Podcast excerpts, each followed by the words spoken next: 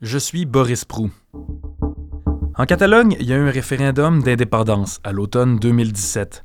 On en a entendu parler au Québec, comme un peu partout dans le monde, de manière un peu épisodique. On a vu dans les nouvelles des violences policières pour empêcher le vote. Dans la ruche, coup de matraque, tir de balle en caoutchouc face à une foule qui avait reçu pour consigne de rester pacifique. Le oui a remporté le référendum, en tout cas selon eux. La République a été proclamée, disons, à moitié,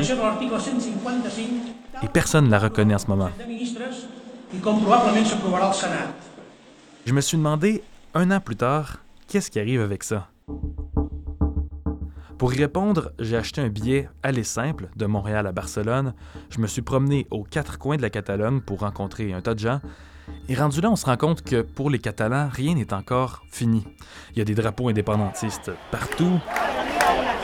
Il y a des manifestations encore à toutes les semaines. Soutenez les Catalans, s'il vous plaît. Pas seulement la population, mais le gouvernement aussi. Le gouvernement du Québec, le gouvernement du Canada. Et une partie de l'ancien gouvernement a été mis en prison, le reste est parti en exil, et les gens sont juste encore traumatisés par le jour du vote. Je sais pas pour vous, mais quand on voit à la télévision qu'une autre nation occidentale fait un référendum sur l'indépendance et que ça se termine par un immense fiasco, ça me fait poser un tas de questions. Qu'est-ce qui se passe quand un membre de ta famille est au gouvernement et se ramasse du jour au lendemain un criminel emprisonné pour peut-être 30 ans? És prou difícil com per pensar més enllà. No, no hi pensem. Ouais, on ne veut pas penser à ça. Quand tu es contre l'indépendance, mais que tu te fais tabasser par la police de ton pays pour ne pas que tu puisses voter. Je crie, je n'ai pas peur, mais en même temps, euh, pff, je suis morte de peur. Voilà, là.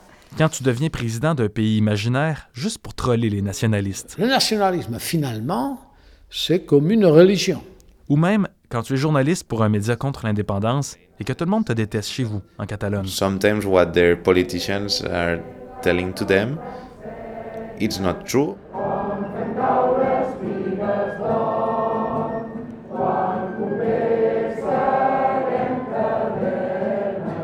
Je suis allé rencontrer un tas de gens de tous les points de vue, mais qui ont tous une histoire particulière avec l'indépendance. J'ai regroupé ça dans une petite série de balados. Ça s'appelle Catalogne en suspens. Bonne écoute.